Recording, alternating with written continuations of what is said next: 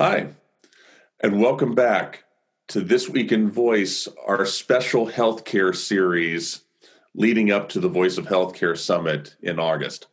My name is Bradley Metrock. I'm CEO of a company called Score Publishing based in Nashville, Tennessee. This Week in Voice is our flagship show. We're out of season right now. Season four wrapped up earlier this year.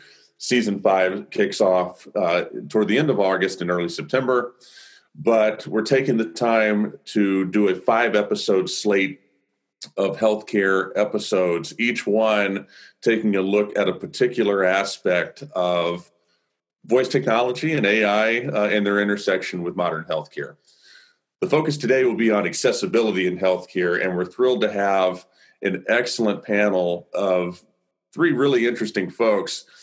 Tara, I'm going to start with you. Tara Knaresborough, right? Amazing work. Yes, exactly. Thank you for being part of the show with us. Take a moment, tell us who you are, tell us who you're with, tell us what you do. Perfect. Yeah, thank you so much for having me. So, as you said beautifully, my name is Tara Knaresborough. My educational background is in neuroscience and health communications. And I spent the past about 10 years working in voice and chat interaction design within healthcare. So, for most of that time, I was the director of voice user interface design at Emmi Solutions, which is now Wolters Kluwer. And now I work part time as an independent consultant, um, developing um, conversational solutions within healthcare.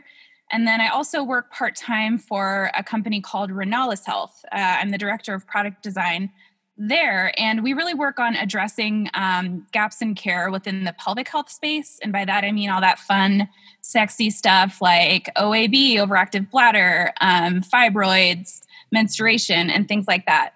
Um, and so we're working on a, um, a digital therapeutic chatbot solution uh, to address that. And so, yeah, I'm super excited to be here talking about accessibility in healthcare. The longer I've been in the the industry, the more I've realized just wow, this is really not set up for everyone. so it's a big goal of mine moving forward to try and work to equalize it. So I'm really excited to hear um, what everyone else has to say. Um, yeah, and the work that I do with Renalis, I'm really loving because it's it's really the intersection of a lot of different accessibility issues. There's um, the physical accessibility of not enough um, clinicians who know how to do this type of thing, like pelvic floor physical therapy and whatnot which if you don't know now you might by the end of the podcast is a really big deal. Um, and there's also financial issue. It's very costly.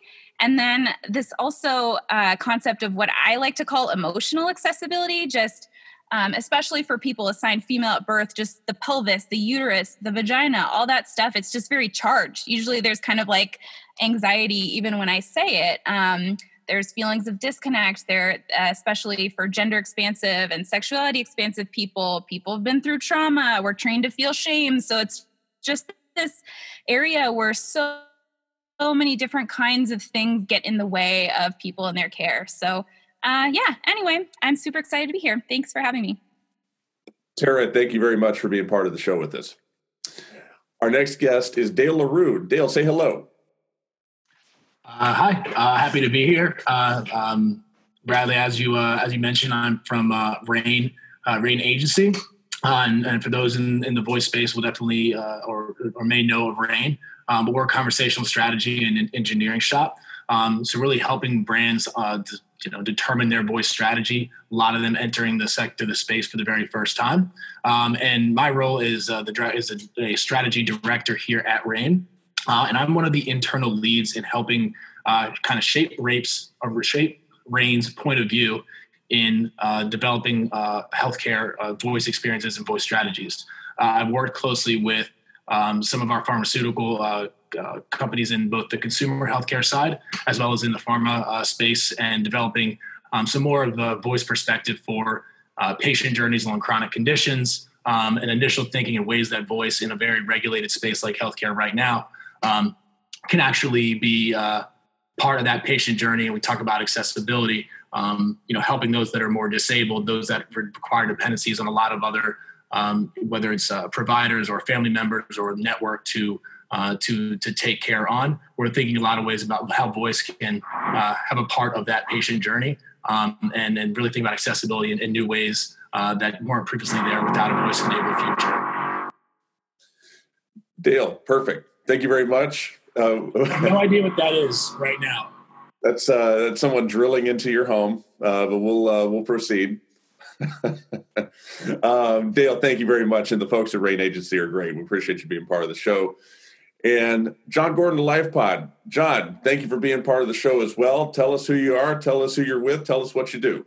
Sure. Uh, thank you, uh, Bradley. Appreciate the opportunity to be here and, and join this uh, this great panel. Uh, and Dale, I've been there. I totally understand. Uh, you just can't win, uh, but you can always hop in your car. Tara's proven that. that's an option. so, um, so John Gordon here. I am CEO of LifePod, and uh, actually been with LifePod now almost exactly three months. So new to this role, though not necessarily new to the voice space. Um, by way of background, uh, I was, uh, this I guess does make me a serial entrepreneur at this point. Was an entrepreneur back uh, about a, over a decade ago, and then ended up joining New York Presbyterian Hospital, where I focused first on strategy, and then built and ran their corporate ventures uh, side of the house, and then uh, joined uh, Commonwealth Care Alliance last year, which is a duals payer. So we have both Medicare and Medicaid eligible members in the state of Massachusetts um, and very much relevant to this notion of accessibility. Our members have very significant healthcare needs. Um, Two thirds of our members are under the age of 65 and qualify for Medicare by dint of either having neurodegenerative disease uh, or severe mental illness. So, obviously, accessibility is very key to us. The other one third are over the age of 65. Um, members have very high rates of chronic disease and, and everything that you'd expect in a complex population. Um, so CCA, uh, and I'll, I'll give the brief version of the story here, but uh, CCA made a uh, controlling investment in LifePod earlier this year, uh, right about the time that we all went into uh, lockdown, isolation, seclusion, whatever the uh, the term for it is, retreat in in the face of COVID. Um, and so this just feels like any other day on Zoom, I guess. But so we uh, CCA has very much um, the way we manage the population that we have is we manage them through a lot of home based care. And obviously, in a COVID era, that's a really hard thing to do. So we switched to a lot of telephonic care. And uh, we recognized that we were making a lot of phone calls to people on very basic needs. Do you have enough food? Do you have all of your medication? Is your PCA, your personal care attendant who helps you with your activities of daily living, are they coming to your home to check in on you and, and making sure that you know you're staying clean, you have you know you have meals and things like that. And we we had worked with LifePod, which is a company that uses proactive voice to engage individuals and, and support caregivers um, using smart speaker technology. But uh, the difference being it's proactive in that it will reach out to you and ask questions versus being reactive.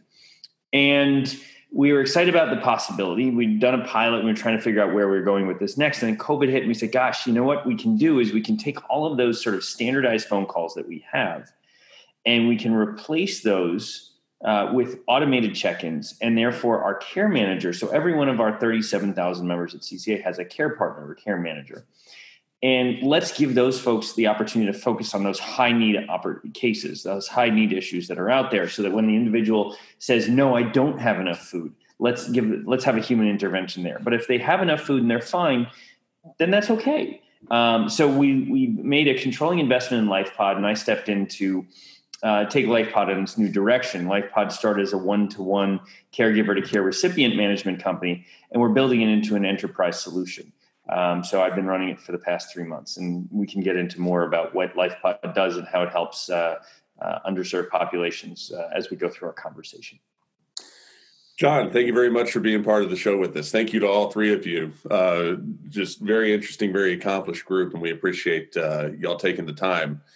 So let's start off by um, asking the question you know, I, I, I want to ask each of the three of you what's changed with your organization with the pandemic, but I'm also at the same time going to ask what's changed with accessibility in healthcare with voice too. You know, in other areas of voice, what we've seen is acceleration caused by the pandemic. We've seen, um, you know, the way I describe it is all of the folks who looked at voice before the pandemic and thought, you know what? There's something to that, um, but it's not urgent. I, I don't. I, I, can sit on the fence a while longer. I don't have to act on this just yet. Um, that's changed now, and um, just like in so many other things, the way that the world was moving before all this we are now getting there faster and it's accelerated us. And so it's a two pronged question for y'all. And Tara, I'm going to start with you and go through the panel in the same order I just did. Um, share with us uh, a way that the pandemic has changed things for you personally and with your organization. And then share with us a way that you think the pandemic maybe has changed how voice is making healthcare more accessible. Yeah, yeah. So uh, personally, has probably been the most disruptive. Used to be based out of Mexico City. Now I'm, you know, in the car all the time and mostly in Colorado. Uh, so uh, my my independent consulting business is relocated. Um, but honestly, for the most part, I, I echo um, what a lot of people in digital health are saying right now. You know, obviously, we never want to see this kind of tragedy happen again, but it really has awaken people to what digital health can do now that we're really being called in to um, to put out these emergencies that are popping up within within health and accessibility. Um, you know, when I first got started in um, voice, it was always thought of in the industry as like an inferior substitute for a human. Um, and sometimes it is, but a lot of times, as we all know, it's really not. And I think people are waking up to the Venn diagram of that, where um, you know there's some things that humans do amazingly, and we should let them do it. Kind of like John, what you were saying, um, and optimizing what is a human here for and what is digital here for. And I think people are starting to get a sense of those divisions. Like I can sit around all day and think about what is the best way to have um, you know an emotionally sensitive conversation with someone that's going to improve their long-term health behavior change. A doctor is responsible for a trillion things and they can't do that for everyone in every condition um, and i can. So i think there's a little bit more of an openness to divide and conquer and, uh, in this period where we're forced to make ginormous changes it's sort of accelerating it. So i really hope that that turns into something um, that can benefit everyone uh, everyone who gets health and um, clinicians, people working in healthcare. Um, yeah, I consult for a lot of startups. So, You know, people are a little bit risk averse right now. Um, but thankfully, in digital health, I'm blessed to still have work and um, to see more enthusiasm for for what this stuff can do. No, I like that. Yeah, I, I, I like that a lot. Like just the mindset change um, that we're seeing. Yeah, that that's excellent. Dale, same question for you.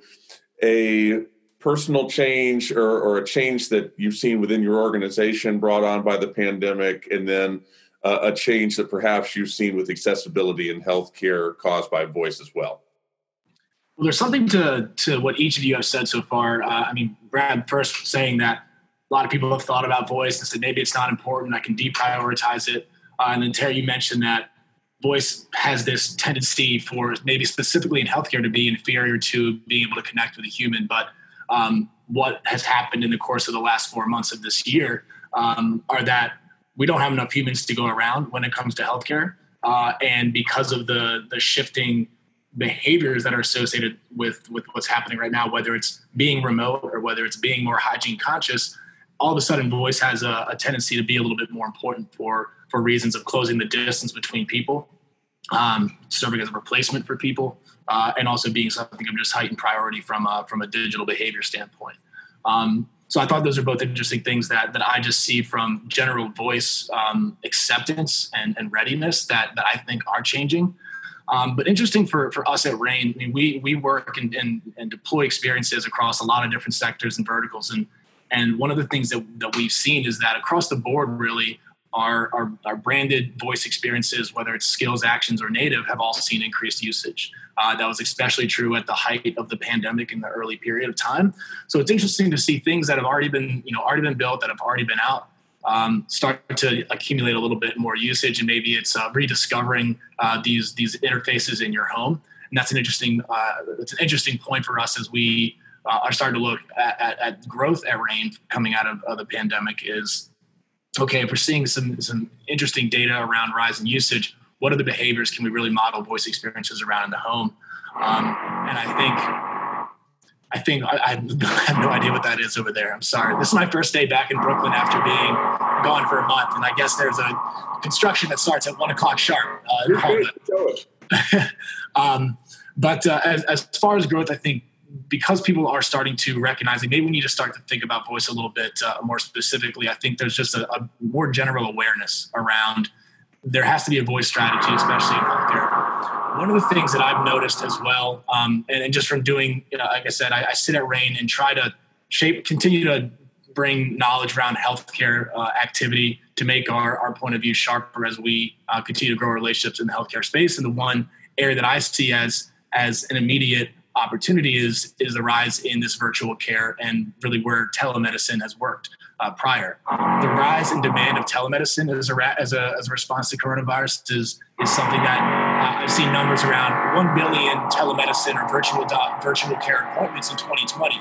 There's just no realistic way that current infrastructure in place can satisfy that type of demand. And I think you know that shift to a preference of telemedicine, whether it's for COVID related symptoms or general care or even mental health, um, I think that's something that we, is undoubtedly going to see a rise and an opportunity where we really see voice maybe as, as being able to, to, to reach to that. So, um, you know, I guess we talk a little bit more about that as we start thinking about predictions and trends. But I think that's one of the obvious things to me is just remote care virtual care and in a place where it has to instantly change behavior is uh, is very interesting to see what's going to be born out of that.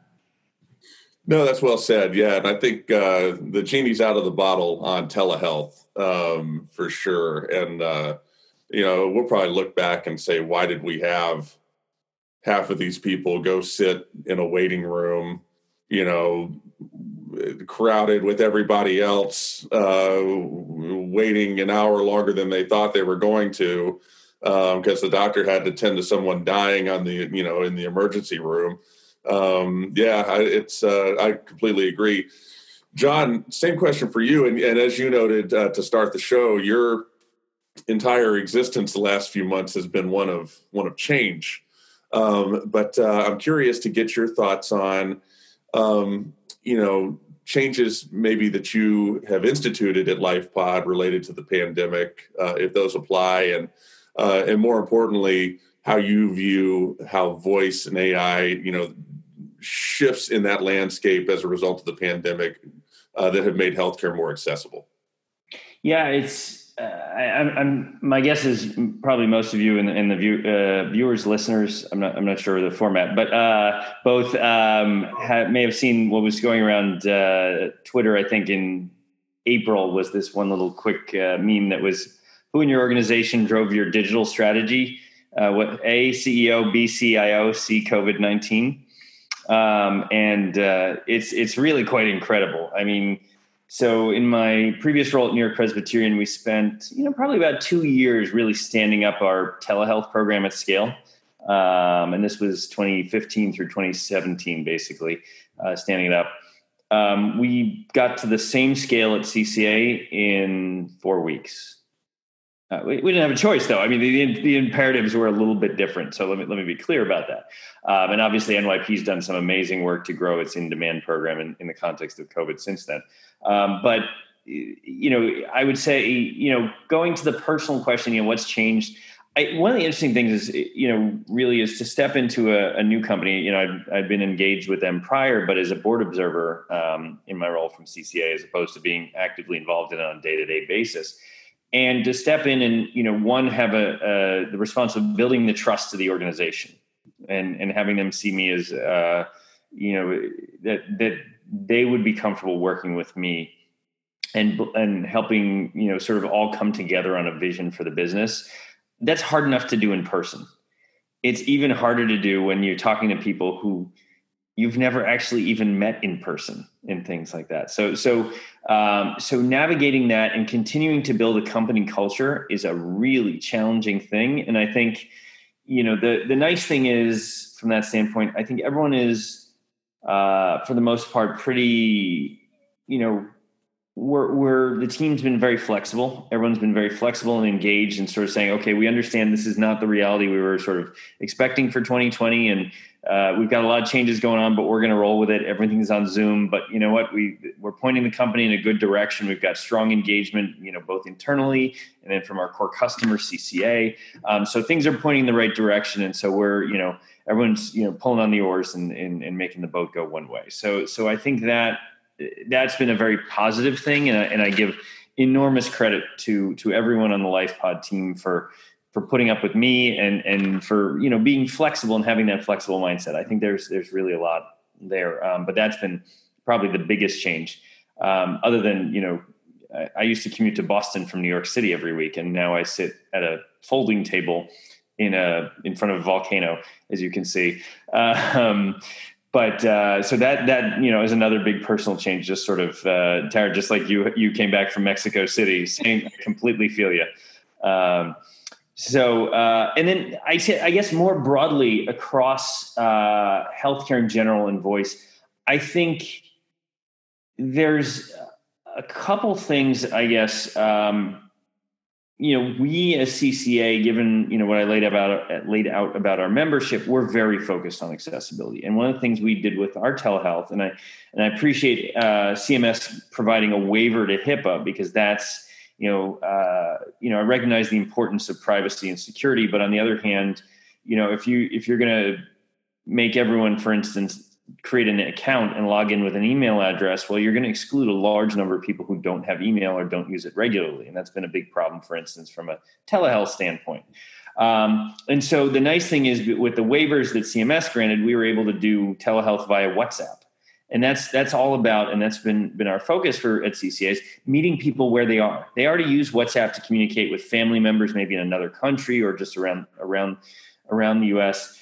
Um, and so if they can communicate with their doctor the same way it's something they're already comfortable with and that's that's been a big uh, focus there and and you know i think voice is another thing where we're working on trying to meet people where they are and recognize that this is not everyone loves to text and i've you know i've met cca members who are incredibly facile at technology and know it really well on the other hand i've met people you know uh, you know in their 20s and 30s uh, who don't use texting at all and still use a flip phone um, because that's what they're comfortable with and that's what they know. So there's um, there's a wide variety, and what we need to do is really meet everyone where they are. And I think voice has a role to play there. It's it's an interface that people are used to. Um, the challenge that we have, I think, in voice is that we don't understand language. At least we haven't built a, a model of language that's fully functional that works the same way this conversation is happening. And so we also have to manage people's expectations. We're providing you this device, it's going to be different than texting. Um, but on the other hand, uh, it's not going to do everything that you know you might desire it to do. And so we, we have to manage their expectations. So that's one thing. And I would say one other thing to add is that I think one place we still have to go as an industry, not just voice, but overall sort of part of it's remote patient monitoring, remote engagement, just generally, I think the healthcare system as a whole is going to be more distributed. It was always going to be more distributed going forward. It can't be centralized in large institutions. It makes it too inaccessible. But it generally, it's going to be more distributed. So we need to one bridge the digital divide and make sure that everyone has connectivity because the internet ultimately needs to be a public utility because everyone it's just it's just like electricity it's just like water and sanitation. It's essential especially when you start talking about its role in healthcare. But i think broadly as we look across this because it's still early um, we're still looking at these things in silos. Like okay this one's a voice strategy and this is a texting strategy and this is an app strategy and this is a telehealth strategy.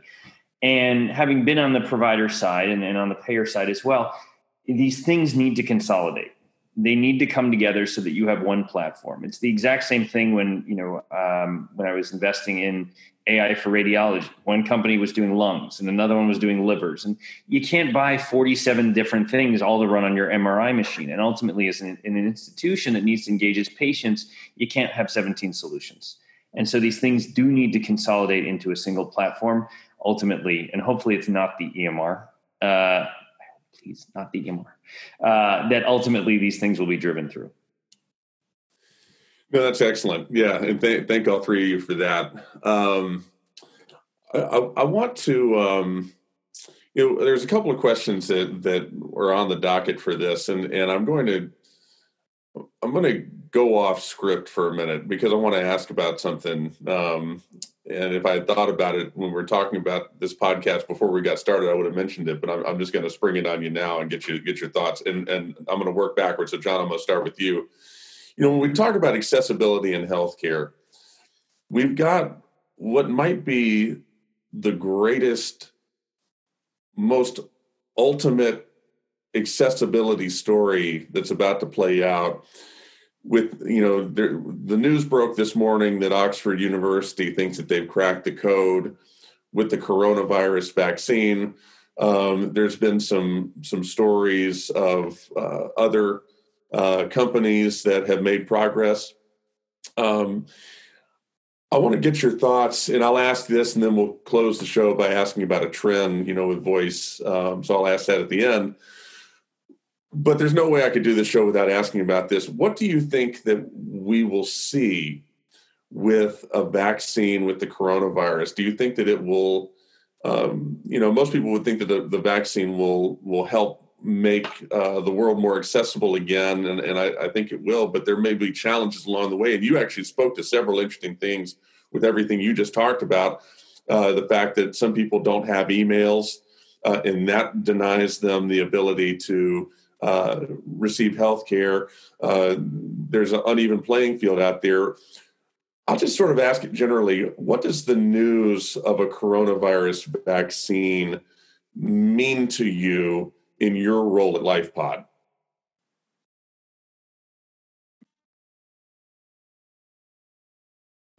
Um, yeah, now, now I'm unmuted. Um, so you're asking the the softball questions now. I see. Um, you know, it's it's a really interesting thing. I, ultimately, I would say the evolution in the way we deliver care that genie doesn't go back in the bottle some things have changed forever, whether it's the nature of business travel and business communications, the ability to work uh, remotely.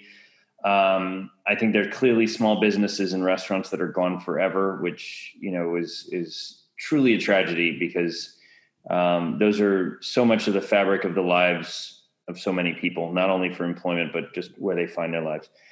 Um, but I think the changes in terms of the way we think about healthcare, as I was speaking to a minute ago, those I think are there were already some of these fault lines that you're starting to see of, of sort of the dominance of large health systems and, and, things like that. And and you're starting to see, you know, as you're you've got your CVS and Aetna, like what does that ultimately mean? Wal, Walmart coming in and saying, okay, we're gonna, you know, we're not only we opening up clinics, but we're now to start to sell insurance which by the way is the first uh, not their own insurance. They're they're going to help broker others. But if i were a betting man eventually walmart was going to sell their own insurance uh, but no better way to do it than learn it by selling someone else's product. Uh, amazon's really good at that. Um, then uh, you know you've already started to see these these trends. You know, you just saw Walgreens announced, uh, I think with VillageMD, they're going to open up six to seven hundred new clinics. Um, so you've got these things that are coming along, and I think adding digital into the mix is a huge uh, opportunity. And I think, you know, with everything we were alluding to, I think this just, you know, the vaccine doesn't change that course. I think what it does is it allows us to, and again, you know, I'll believe it when it happens. Number one, I'll believe it when people actually start taking the vaccine. We can't even get people to wear masks. So if we can't get people to wear masks, we also get you know convincing them to actually take a vaccine um, is is not a challenge I want to underestimate. Let alone the logistics issues, the seven billion glass vials. Let's just put that out, and then distributing it around things like uh, sub-Saharan Africa. Um, you talk about uh, challenges there, but um, I don't. I think what it does is it allows us to start to uh, broadly, as a society, as a healthcare system, to say, okay, what do we what do we accomplish out of this uh, this response that we want to retain, and what do we want to have come back to sort of where we were before? What's the new normal? Normal is a word I, I don't want to overuse these days, um, and and I think LifePod, you know, is going to continue to have a role in that sort of thing because we've recognized that re- managing individuals' uh, care through remote monitoring, if you layer the right analytics and insight onto that, is absolutely essential. You know, we've realized that people don't need to go to the hospital as much as they do, and they can interact with the healthcare system through far more channels than they have in the past. And we're another resource for that. Um, and I think that's going to be, um, I think our our opportunity is to really seize that oppor- uh, that that that opportunity in front of us and really become part of fa- that fabric of the new healthcare system. Excellent. Yeah, no, that's great. Dale, I'm going to ask you the same question. So, with coronavirus vaccine optimism uh, abounding, uh, what does that what does that mean for you and for Rain Agency? How do you view that? Yeah, I um, I won't pretend to be an expert on you know public health and the wide scale uh, efforts to vaccinate, but I do think that um, you know from Rain's perspective, where we stand on on accessibility through voice and the role of I would say the big three, from you know not to marginalize um, kind of any other players in voice, but the accessibility of, of any one person to you know uh, an Apple device or a Google enabled device or an Alexa enabled device, and the role that they that they should be playing in um, safely and factually bringing about public health in the wake of something like a, a widely available vaccine. Not to say that uh, Oxford's early results mean that it's going to be widespread available availability, but I go back to what I think it was a, a what Apple and Siri did at, at maybe week two of, of uh, U.S.'s shutdown, which started right here in New York. Was you know there was a lot of hysteria over uh, you know something that maybe was more stress related uh, resulting in symptoms that uh, people thought they might be having, you know, misdiagnosing themselves with with coronavirus. And what Siri did was actually institute like a symptom checker that you could simply do right there through your mobile phone. And I think that the role that some of these, the, the big three, especially, and with their relationship to the healthcare industry, should really be about giving a, a source of truth or as a way to manage information during a time where there's going to be um, available, you know, obviously for cost vaccines for, for the uninsured and for obviously for the insured as well. Um, but also misinformation campaigns or, you know, uh, counterpoints of view that are going to drive some sort of ambiguous gray area where people are not going to necessarily know which way to go. And given the, the global scale of, of everything that we're all going through, I, I do think that big tech leaders, of, of, of, course, among others, have a responsibility to leverage their access and their scale um, in, in, the in the sake of public health. And I think we've seen a lot of that so far in the course of of undergoing the the coronavirus in 2020. But I think that's to me where I I see from a, from a personal point of view around the role of voice and the scale of these uh, of these players that uh, they have I think a responsibility to do that. Excellent. Yeah, no, that uh, well said. And Tara, I'm going to ask you the same thing. So, within this context of accessibility in healthcare, how do you view uh, this uh, very optimistic news about uh, a coronavirus vaccine? What does that mean to you? Yeah, no, that's a fascinating question. Um, you know, I try to be a big optimist, and I think there are a lot of things that over time get better, but it's honestly been very scary to see the disparity in healthcare amid coronavirus.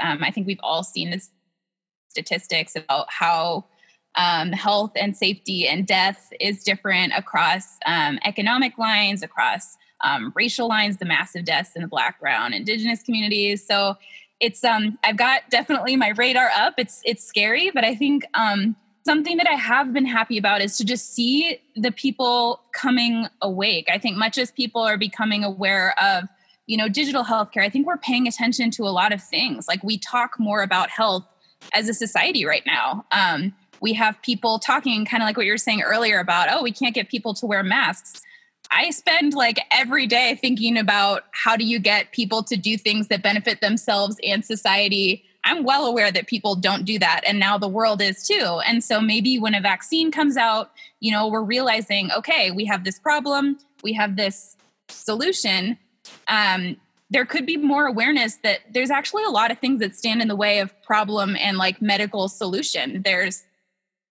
so many emotions. Um, there's so many accessibility issues with you know physical location and price point. Um, and I think you know you never you never want to have those barriers there, but the worst barrier is an invisible one to most people. So, uh, yeah, I'm just hopeful that we can see these things. We can see maybe things like um, mistrust of the medical establishment. I think I'm just reading um, a really wonderful book called um, Medical Apartheid about uh, history of medical experimentation. When new things would come out, they would test them on enslaved Black Americans, and that mistrust still really persists in the healthcare system today. So maybe people will become aware, you know, as I'm becoming aware um, now of just all all the stuff, all the behaviors. Um, at, at Emmi, I used to spend um, every flu season constructing A/B tests to find out which messaging, which wording can I possibly use that will um, create more people to get the flu vaccine, and just studying these language things because the flu vaccine vaccine has been around for a while. That's also something you know that we've shown is safe and helps communities um, and still is not as widespread as it should be. Last year when i was on a crap insurance they wanted to charge me a ridiculous amount for the flu vaccine. So there's just still so many barriers. Um, and so the the pessimistic side of me says beware whenever health interventions come they never spread across equally unless we really fight it um, but be optimistic that at least people are waking up and that you know we're talking today about accessibility which i'm super pumped about. And so we're gonna we're gonna be a coalition fighting for it to increase accessibility um, when it does come out. So thanks for that question. Yeah no, I, I, I, appreciate all three of those answers. I think it's um, there's no question it's not going to be distributed evenly. And so the the it uh, then the question becomes okay well on the margins, how can we help make it more accessible uh, to to more people who need it? And I think complicating this even further will be that it appears as if the one of the things that makes this disease unique is that the antibodies don't store in your system very long, and so it appears from what I was reading this morning that um, what these researchers believe has to happen is that the you you take this vaccine, you know, assuming that the vaccine moves forward and it progresses to to be what they hope it will be, you'll have to take it at a totally different cadence than we're used to with like the flu vaccine, where you really take it once a year. This you have to be taking it more often because it doesn't hold up as long, and uh, now you've just multiplied the accessibility issue ten times over. Um, you know, if that is the case, so it's it's interesting, and I and with this panel, I feel like I would be remiss by not asking that because um, that has the the appearance of being a major accessibility story of our of our time.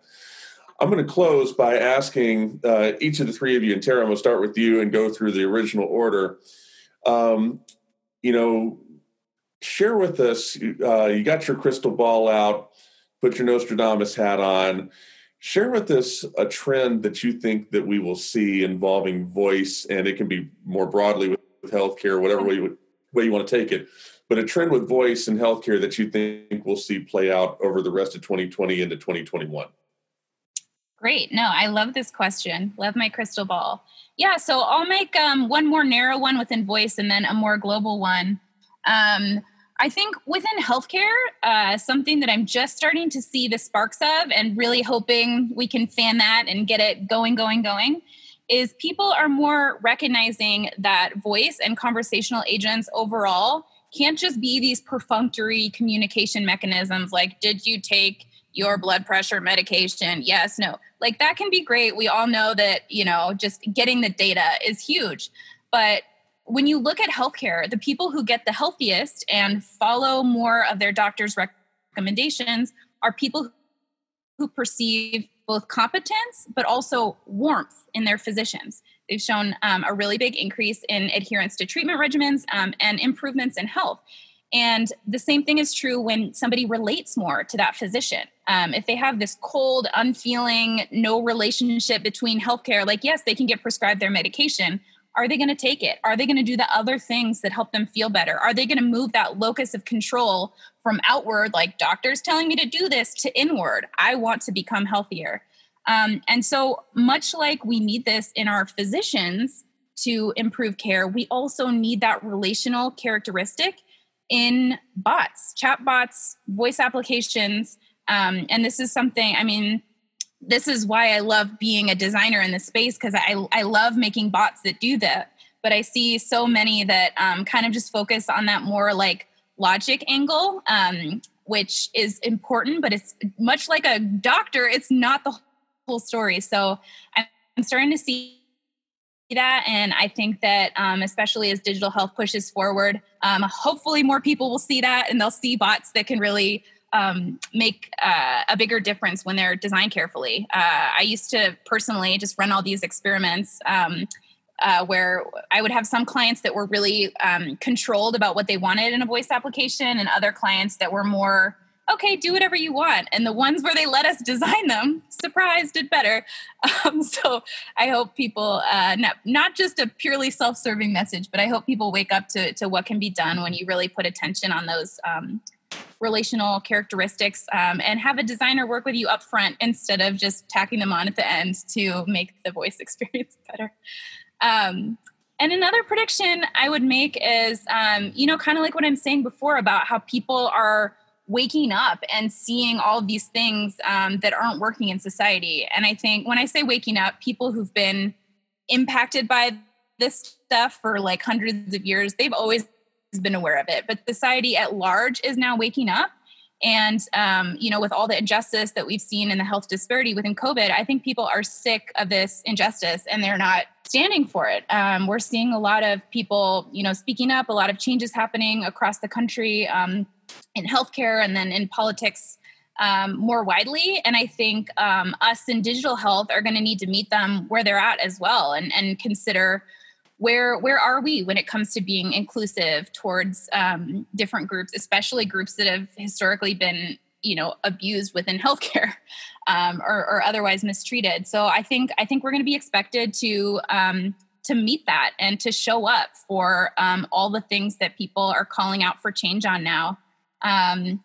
And yeah, I'll, I'll just tack on a little little tidbit of advice. Um, I've seen a lot of groups uh, who are who are very well-meaning um, and want to address a lot of these things.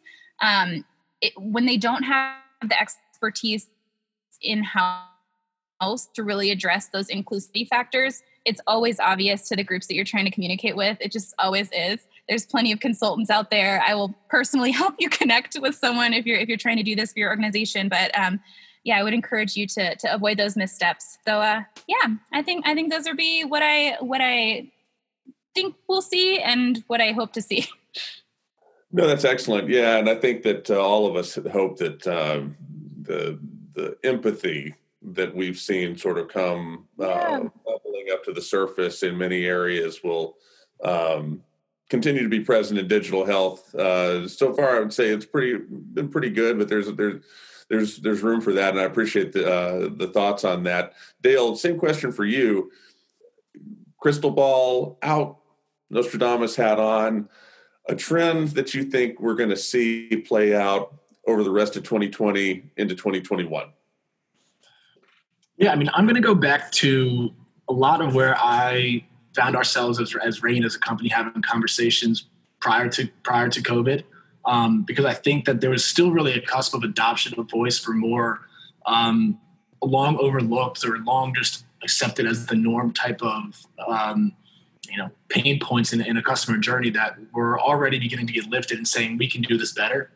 Um, and I think I mentioned at the start, telemedicine is one that's a direct response to to COVID, and I think that the demand of types of, of virtual care appointments that people are going to need to make I think voice has an opportunity to arrive in some sort of screening practice or maybe as a way to, you know, better sift demand to specialists versus just general care and really help make the this new really value added aspect of, of care um, something that doesn't get bogged down or, or, turn people away just as it's really needed more than ever. So I think if we are looking at one of the, the new behaviors out of this, or I'd say the accelerated behaviors out of COVID, I would say that voice as a way to mitigate congestion in telemedicine would be one way that uh, would really be, I think, powerful and, and easy to implement, you know, relative.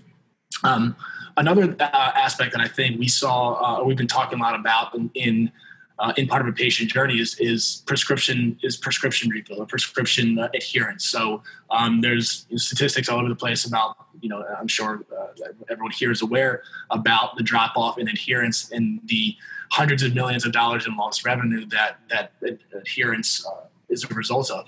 Um, and I do think that specifically and, and well designed uh, experiences that can lower the you know the likelihood that a disabled person can't get to the pharmacy or depend on their network or something that they might need for a chronic condition and therefore they fall off or um, someone that just has you know forgotten and didn't re-up or didn't go in time is just a part of daily life another really common reason for lack of adherence.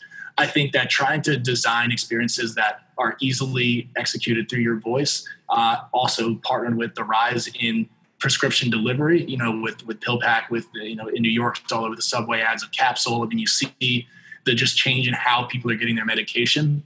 I think that with HIPAA becoming more of a compliance space for voice and conversational places to, to take that type of patient information and transact, I would expect that we start to see voice as a way to reduce the friction in, in prescription refills and prescription ordering as a way to combat adherence.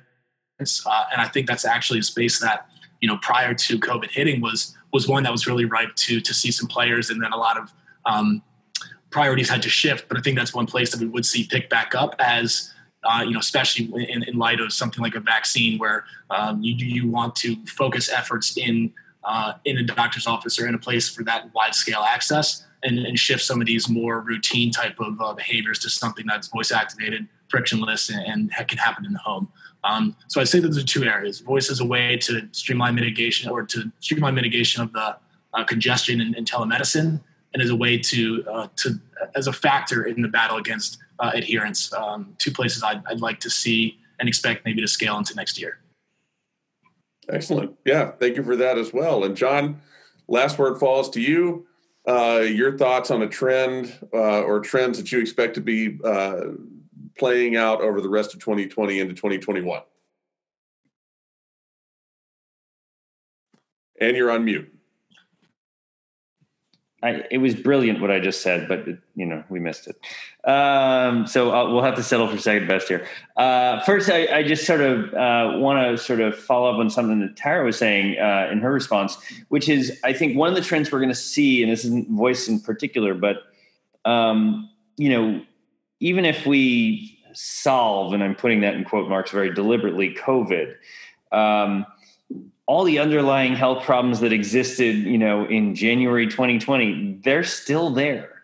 The health disparities that she was talking about, the high rates of chronic disease and things like that. And so, yeah, COVID may drop lower on the list of the leading killers of people in this country, but that doesn't mean that heart disease went anywhere. Now, what it did reveal, however, very possibly, is that the patterns of utilization that we've been trapped in previously, because it's what we knew, um, that very likely is going to change. You know, you've seen huge drops in utilization for non-COVID related stuff around the country uh, in things like emergency room use, and some of that was uh, is going to be deferred care that's going to come back to haunt us uh, and in particular, not just the healthcare system, but the individuals who who put off that care. Um, and some of that is actually turns out will probably be unnecessary. And maybe when we shift some of those things, we'll actually, you know, we'll be changing the dynamic in the healthcare system. But I think what that ties to is, which is the the broader point I was going to make, which is, I think as we look at all these more virtual and distributed, because virtual is really just to enable a distributed care model. I think one of the biggest things we're going to see is we're going to see a need to and the opportunity to engage people more frequently in their own care.